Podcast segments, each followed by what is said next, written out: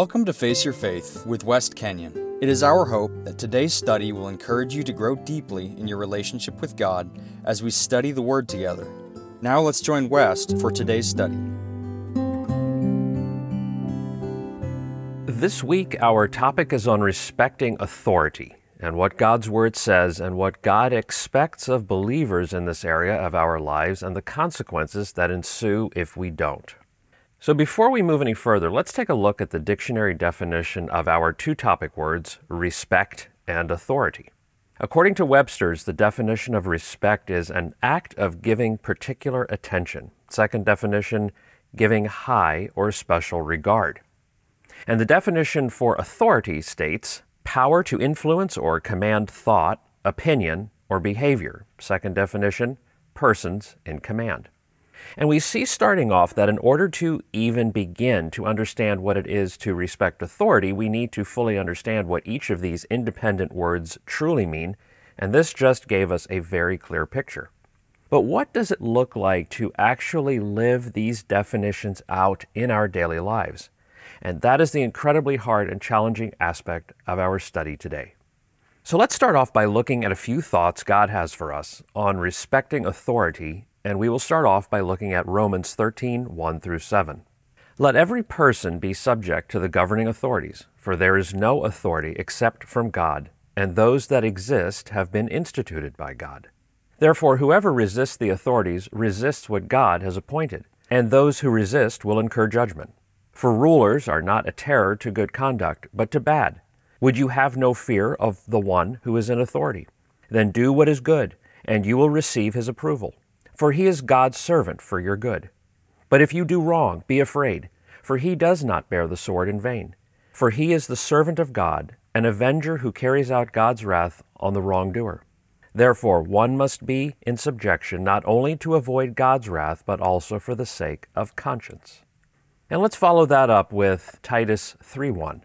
Remind them to be submissive to rulers and authorities, to be obedient, to be ready for every good work. Again, just like the dictionary, God's Word is very clear. And now we are getting a good picture of what it looks like to live it out, what is required of us so that we might live peaceful and proper lives.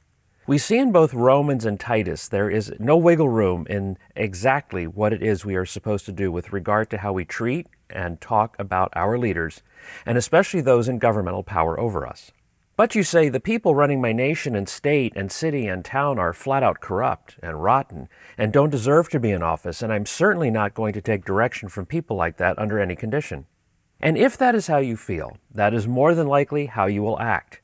And that, at least, according to God, will land you in a very compromising position between you and He. And indeed, these passages here in Romans and Titus are very difficult to submit to. It isn't easy to see wrong being done, people dishonoring what is right and true and sacred. But keep in mind, God does not give us room for our opinion or feelings in the matter. Rather, it states clearly, For there is no authority except from God, and those that exist have been instituted by God. Then you say, God isn't at all just then. God would never put people X, Y, and Z in power if He were. They are destroying us. They are ripping to shreds the very moral fibers of our foundation as a nation. Perhaps they are, but that doesn't give any room for disrespect while they are in their position of leadership over us. It also does not give us the right to go against God, our ultimate authority, and disrespect Him because we happen to think differently on the matter. Again, this is a very difficult subject, but only because we want what we want and we want what we think is best, and that based on a very, very tiny perspective of the much larger global and cosmic picture. We don't see one trillionth of what God sees and knows. We are, for all intents and purposes, blind to seeing what is happening now, and the fact that what is happening now may very well need to be happening to resolve absolute catastrophe down the road, even though it appears to be inconceivable at the moment. Sometimes it takes God allowing a bit of mayhem for us to open our eyes and see what needs to be done and how we need to be challenged in order for the necessary changes to take place. Otherwise, it truly would be out of control. Consider this, however, there are respectful ways to challenge our leaders and our laws. For instance, in America, if you disagree with a leader or a law, you have all right and full freedom to challenge that person on the law. but make sure you are doing it by what the authorities have set up under the law. There is a definite and fairly easy process for this, but that process does not include disrespect and breaking the law or going against the authorities, and God has made that very clear. And also keep in mind that just because you do your due diligence does not mean or guarantee that the things will change. Remember, this is up to God, not you. Let's look at another passage of Scripture for further clarity 1 Peter 2 13, 17.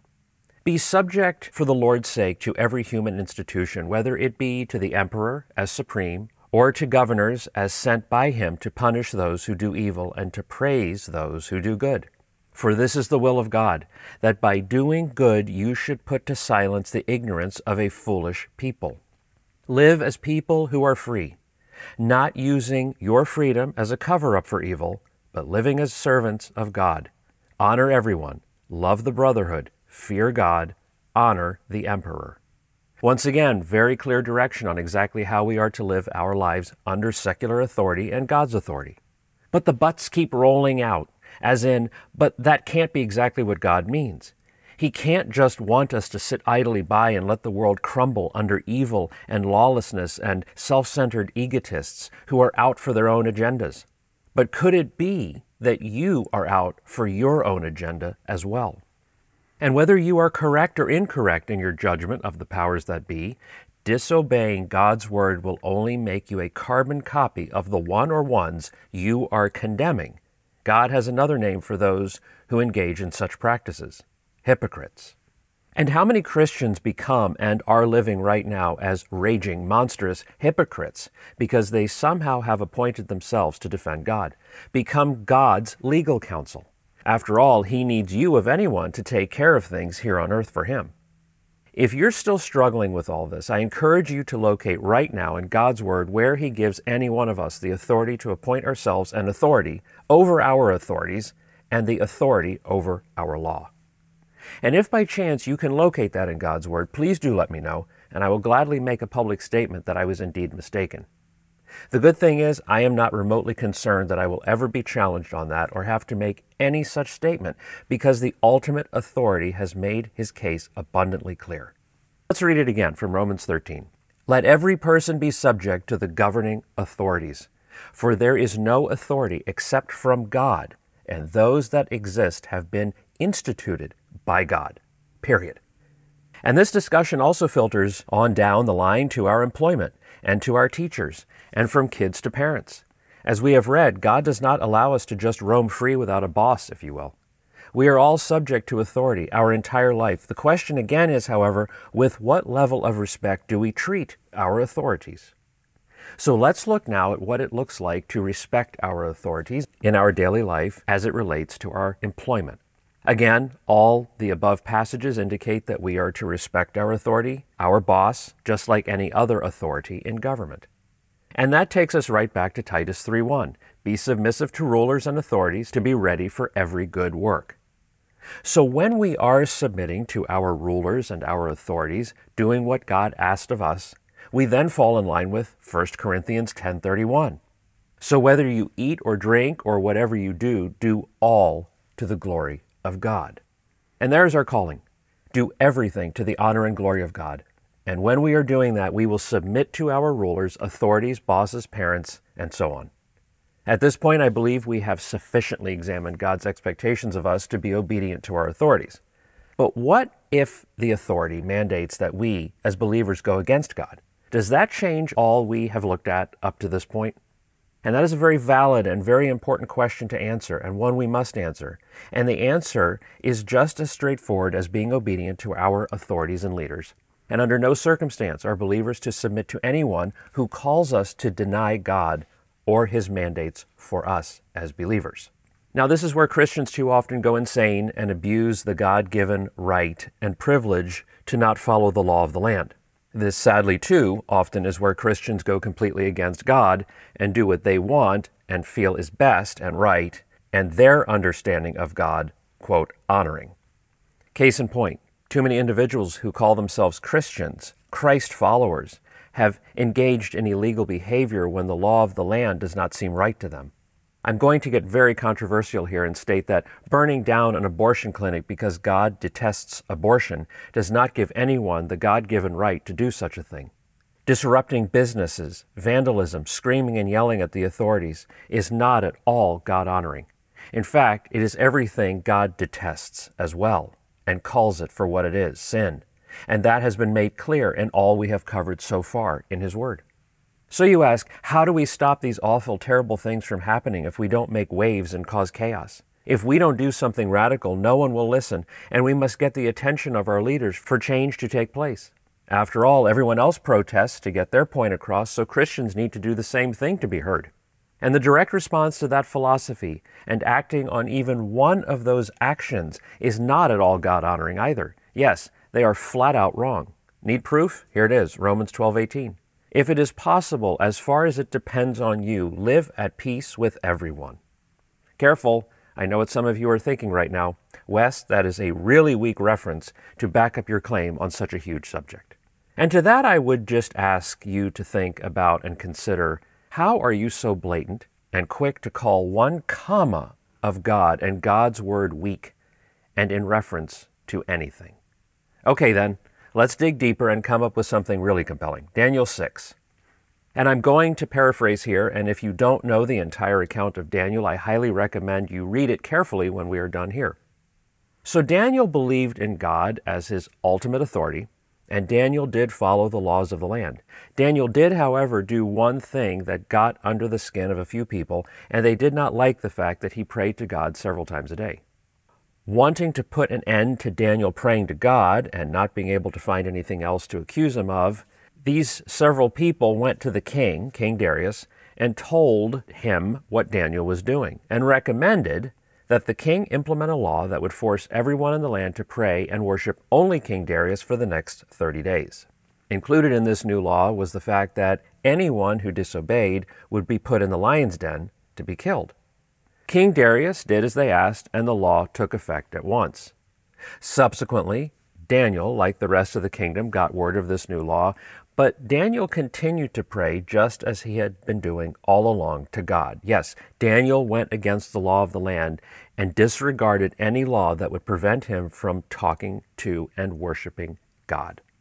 In the end, Daniel was caught still praying to God, as he always had, yes, going against the world's authorities, he was reported to King Darius and was sent to the lion's den for execution. Still a weak response to our topic? Was Daniel just too passive? Maybe he was just scared of conflict, or maybe he just didn't have what it took to stand up for what is right and moral and didn't have the smarts to defend God. Not quite. What Daniel did was exceptionally God honoring, and the outcome is our very solid proof, and that being the fact God saved Daniel. But perhaps you are on the other side of the fence on this argument and believe under no circumstance it is okay to break any law of the land, and that there is still not enough proof that it is okay in this case, even in the face of honoring God. With that in mind, let's look at the following passages from God's word for our evidence on that. Exodus 1:15 states that Pharaoh ordered all male babies to be killed, but that order was not followed by the midwives because it did not honor God.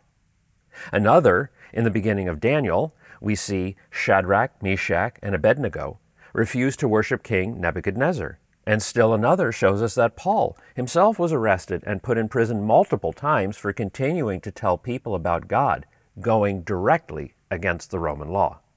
Each of these three accounts are abundantly clear that when it involves truly honoring God, the way God expects to be honored and not on our own terms and motives, lives are saved and set free. And let's take all this one step further. Mark 12, 17. Jesus said to them, Give back to Caesar what is Caesar's, and to God what is God's. Another powerful testimony from Jesus, God Himself, directly from His mouth to our ears, in person, that there are laws that are to be adhered to with regard to our earthly authorities, government, and there are laws that are to be adhered to with regard to our heavenly authority, God. Yes, we are to be obedient to the law of the land and to the law of God, both. Now it's time to take a look at Daniel's actions to this new law and how he handled it. How did he react to this new unfair, wrong, intolerable law? Listen carefully. Daniel did not go out and round up as many people as he could and protest. He didn't publish his opinion and plaster it all over town.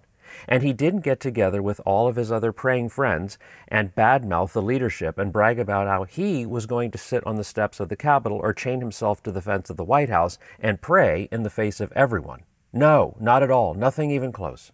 And why not? Because Daniel knew where Daniel needed to be, and Daniel knew he did not need to take these matters into his own hands. Because doing anything other than what he had been doing all along would only serve in taking time away from what he was called to do and that was to keep praying and worshiping God. And Daniel's simple action of respect to God, just simply continuing to do what he knew God wanted him to do, had far more impact than any protest, riot, blog, tweet, or Facebook post could have ever had on the entire nation. Yes, the whole nation would feel the effect of what Daniel did quietly and peacefully. In Daniel 6:16, after Daniel was sentenced to death by the king and put in the lion's den, a great work began in the king. Again, let's look at Daniel's actions at this point. We don't see him calling his lawyers and suing the government. And there was no point in that because Daniel knew perfectly well that he was in the right. No matter what anyone said or thought, he was perfectly secure. So at this point, we have Daniel hanging out with hungry lions, and the king having a restless night over the decision he had made, and God at work in both the life of Daniel and King Darius. God worked on Daniel to keep trusting and worked on King Darius to agonize over his decision. And that takes us to Daniel 6 19 through 28. And I will be reading the remaining passage from Eugene Peterson's The Message. At daybreak, the king got up and hurried to the lion's den. As he approached the den, he called out anxiously, Daniel, servant of the living God, has your God, whom you serve so loyally, saved you from the lions? O king, live forever, said Daniel. My God sent his angel, who closed the mouths of the lions so that they would not hurt me. I have been found innocent before God and also before you, O king. I've done nothing to harm you. When the king heard these words, he was happy. He ordered Daniel taken up out of the den. When he was hauled up, there wasn't a scratch on him he had trusted his God. Then the king commanded that the conspirators who had informed on Daniel be thrown into the lion's den, along with their wives and children. Before they hit the floor, the lions had them in their jaws, tearing them to pieces. King Darius published this proclamation to every race, color, and creed on the earth Peace to you, abundant peace. I decree that Daniel's God shall be worshipped and feared in all parts of my kingdom. He is the living God, world without end. His kingdom never falls. His rule continues eternally. He is a Savior and rescuer. He performs astonishing miracles in heaven and on earth. He saved Daniel from the power of the lions. From then on, Daniel was treated well during the reign of Darius and also in the following reign of Cyrus the Persian. This is absolutely fantastic. God spared Daniel's life God showed Daniel that by simply staying focused on God, God would indeed take care of everything else as only He can and will do. Second, and incredibly, the simple actions of Daniel, again, of just staying focused, rocked the world of King Darius. And we see that the king clearly saw God through Daniel's actions, and faith and trust in God, and that Daniel's life exemplified Daniel's obedience to God and God used that to change the heart of King Darius and a nation. Up to this point, we see two lives have been saved. Then we see in verse 24 that King Darius commanded that the conspirators who had informed on Daniel to be thrown into the lion's den along with their wives and children. Before they hit the floor, the lions had them in their jaws, tearing them to pieces. So, when is it permissible not to follow the law of the governing authorities? Under one condition, and one condition only and that is of when it has anything to do with denying God. Under no other circumstance are we permitted to break the law, bend the law, or interpret the law to suit our opinions and desires. We see plainly that God did not need Daniel to protest, tweet, talk bad about the authorities, or shove it in the face of the authorities as to what he was going to do. Daniel continued to live a peaceful life, going about his business as usual, just as he had always done, and trusted God fully and the outcome was incredible. In my estimation, this whole episode proves that Daniel was truly comfortable in his skin, truly secure in his relationship with God, and trusted God deeply and knew God well enough that he could trust him and that there was no circumstance too big for God to handle, and handle with ease. We also see that Daniel used his time very wisely. Had he been organizing a protest, he would not have been spending face to face time with God.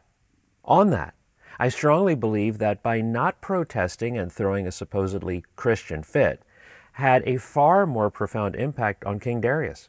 After all, everyone expects screaming and hollering when the laws are enacted that others don't agree with. But to remain civil, obedient, peaceable, and most importantly, just relying on God to do what we can't do, proved to the king that Daniel had something going for him that was out of this world. And indeed, our God is out of this world in what He does and how He provides in each and every circumstance. We see as the passage concludes that evil did not prevail in the end, and evil will not prevail in our present world in the end. And that is what we must know, and that is what we must trust. Our protesting, breaking laws, and every feeble attempt to, quote, serve God in ways He never asked will never change anything for the better. How many opportunities have we missed to witness to others when we take the matters of God into our own hands? How much of God's time have we wasted protesting when all along we could have been in God's face asking Him to move the seemingly immovable obstacles in our lives and the world for that matter? Let's wrap up with this. 2 Chronicles 7:14. If my people who are called by my name will humble themselves and pray and seek my face and turn from their wicked ways, then I will hear from heaven, and I will forgive their sin and heal their land. And there is the final word on how believers are to handle themselves, just as Daniel did. Come humbly and pray. No mention of protest. God says clearly, Get in my face and stay there. And if you do that, then I will hear and do things for you you cannot do under any circumstance. No authority under heaven will have the final word, ever. Instead of tantrums, trust. Instead of protesting, pray. Instead of being obstinate, be obedient. Let's pray. Dear Heavenly Father, we thank you for your word of truth. We thank you that we are able to have such a trusting, honest, loving, and perfect authority in our lives. Help us to see that you are the ultimate authority, the ultimate ruler, and help us to know without question that you are in complete and perfect control and very capable of taking care of all things. Help us also not to just sit back and watch the world go by, but in all things and in all ways be focused on you, living through you and allowing you to live through us so that we may be good and excellent ambassadors. Forgive us as so often we take matters into our own hands and attempt to do your job. Forgive us for our wayward attitudes that ultimately do not show the world who you are. And now we ask this in the name of our Lord and Savior, Jesus Christ.